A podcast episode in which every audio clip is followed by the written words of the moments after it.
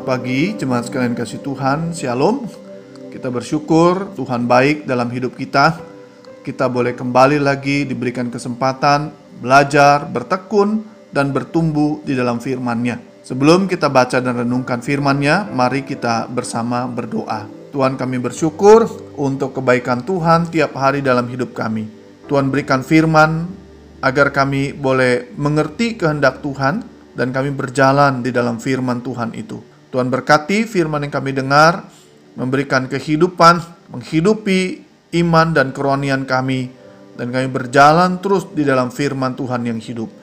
Di dalam nama Tuhan Yesus kami berdoa. Amin. Jemaat sekalian, renungan kita pagi ini mengikuti pembacaan gema yang terambil dari Yesaya 13. Nah, saudara sekalian, jika kita mengamati baik-baik akan kisah di dalam Perjanjian Lama, maka kita di sana akan menemukan sebuah pola kejadian yang terus berulang terjadi antara Tuhan, umatnya, dan bangsa-bangsa yang tidak mengenal Tuhan. Ketika umat Tuhan atau Israel berpaling dari jalan Tuhan dan melakukan apa yang berdosa serta menyakiti hati Tuhan, entah dia menyembah berhala, melakukan ketidakadilan, mengabaikan firman-Nya, bersandar kepada bangsa-bangsa asing. Maka di sana Tuhan akan menghukum bangsa Israel dengan cara memakai bangsa-bangsa asing untuk menjajah dan menguasai umat Israel. Nah, kemudian ketika umat Allah di dalam pembuangan mereka ditindas, dihina, nama Tuhan dihina dan dipermalukan oleh bangsa-bangsa asing tersebut. Kemudian umat Tuhan berseru menyerukan nama Tuhan sebagai tanda pertobatan. Di sana Tuhan akan turun tangan memulihkan umatnya dengan cara menyatakan penghukuman kepada bangsa-bangsa asing yang menawan umatnya. Yesaya 13 merupakan penglihatan yang diterima Yesaya tentang penghukuman yang akan dialami bangsa Babel yang menjajah dan menawan bangsa Israel. Nubuat penghukuman Babel diberitakan jauh sebelum Babel berkuasa dan menghancurkan Yerusalem. Nubuatan ini hendak menyatakan bahwa Babel akan dikalahkan oleh kuasa Tuhan.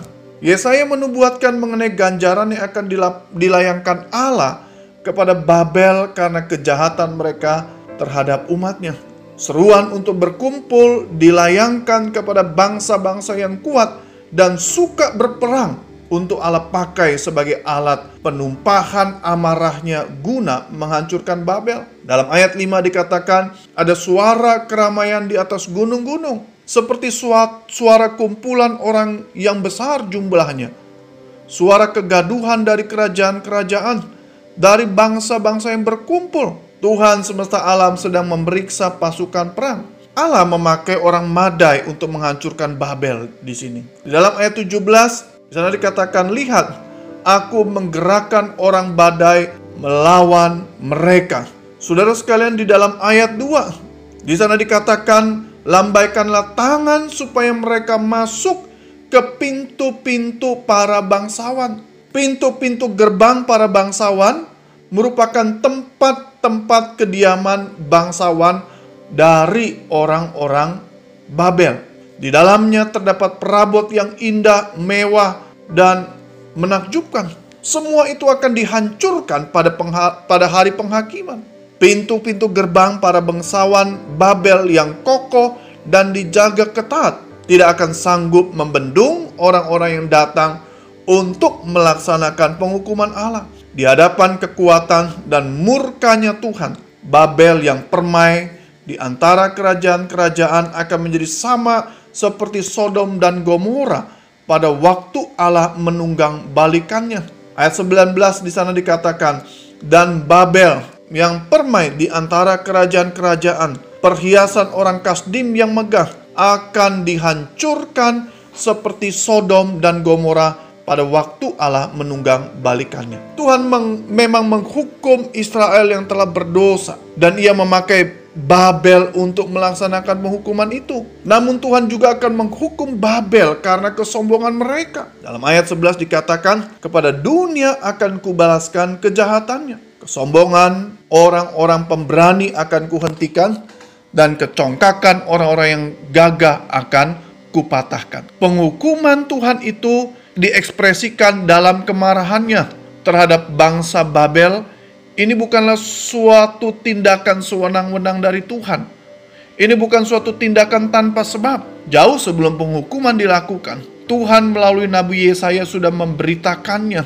Ayat 6 dari pasal 13 ini dikatakan merataplah sebab hari Tuhan sudah dekat. Datangnya sebagai pemusnahan dari yang maha kuasa. Saudara sekalian Tuhan tahu tindakan yang akan ia lakukan terhadap Babel. Ia menghancurkan kesombongan yang ada di dalam diri manusia. Saudara kesombongan itu memang sulit sekali dideteksi sampai suatu saat hal itu menghancurkan dirinya sendiri. Kita mungkin mulai dengan kesediaan dipakai Tuhan menjadi alatnya untuk menyatakan kebenaran, termasuk dengan menegur kesalahan orang lain. Namun tanpa kita sadari, kesombongan mulai menyusup ke dalam hati kita. Kita tidak sadar bahwa kita sendiri juga telah bersalah dan bisa bersalah. Namun di sisi yang sama itu kita menjadi sombong, kita merasa lebih baik dari orang lain. Penghukuman Tuhan kita anggap hanya berlaku pada mereka dan bukan bagi kita. Kita menganggap sepi peringatan Tuhan akan kesalahan kita sampai akhirnya kita mendapati diri kita dalam kesendirian dan kita kehilangan segalanya. Seperti yang dikatakan dalam ayat 20, tidak ada penduduk untuk seterusnya dan tidak ada penghuni turun menurun. Inilah peringatan Tuhan bagi kita juga umatnya. Saudara, di dalam kehidupan kita, mungkin kita tidak mencuri, kita tidak berzina, kita tidak membunuh atau korupsi. Namun ada kejahatan lain yang tidak kita sadari, yakni kesombongan yang tersimpan dan menutupi hati kita. Mungkin Tuhan berikan kita banyak berkat materi, kemudian kita menjadi sombong, memandang rendah orang lain, memamerkan kekayaan kita dengan berbagai macam cara. Kita tidak lagi hidup bersandar kepada Tuhan dan lebih bersandar kepada diri sendiri. Kita mungkin adalah orang yang memiliki jabatan dan posisi yang baik, memiliki pengaruh, karena keberhasilan yang kita raih. Kemudian kita menjadi orang yang bersikap tidak adil dengan orang lain. Kita memiliki kemampuan untuk bernyanyi, bermain musik, atau bidang-bidang yang lain. Kemudian kita menjadi orang yang ingin selalu dilihat dan dipuji orang lain atas kemampuan kita. Saudara ingat, Tuhan melihat. Dia mengamat-amati dari tatanya yang suci. Melalui nubuatan Yesaya, tentang penghukuman kepada Babel yang sombong. Kita diingatkan agar kita senantiasa tetap waspada dan menjaga hati kita agar kita tidak menjadi tinggi hati. Jika karena kesombongan yang ada pada kita, saat ini Tuhan izinkan kita mengalami berbagai macam kekacauan di dalam hidup kita yang tidak menyenangkan, tidak mengenakan. Banyak kejadian-kejadian terjadi di hadapan kita. Saudara, mungkin itu merupakan cara Tuhan untuk menegur dan mengkoreksi kesombongan kita. Kita harus sadari bahwa itulah tanda Dia mengasihi kita dan menginginkan kita bertobat sehingga kita dapat kembali menikmati, mengalami belas kasihan, pengampunan dan kemurahan Tuhan. Kiranya saudara sekalian, kita menjaga, mengkoreksi hati kita agar kita tidak hidup dan jatuh kepada dosa kesombongan seperti yang dilakukan oleh bangsa Babel, di mana melaluinya Tuhan menghukum, menghancurkan, meluluhlantakan kemegahan Babel. Kiranya Tuhan memberkati kita. Mari kita berdoa. Tuhan kami bersyukur firman Tuhan pagi ini mengingatkan kami kembali. Tuhan tolong kalau ada hal-hal yang tidak berkenan, khususnya dosa kesombongan dalam hati kami. Tuhan ampuni kami. Tolong kami bertobat kembali di hadapan Tuhan dan kami tidak mengalami murka Tuhan seperti halnya bangsa Babel. Terima kasih untuk firman yang kami dengar. Di dalam nama Tuhan Yesus kami berdoa bersyukur. Amin. Tuhan memberkati.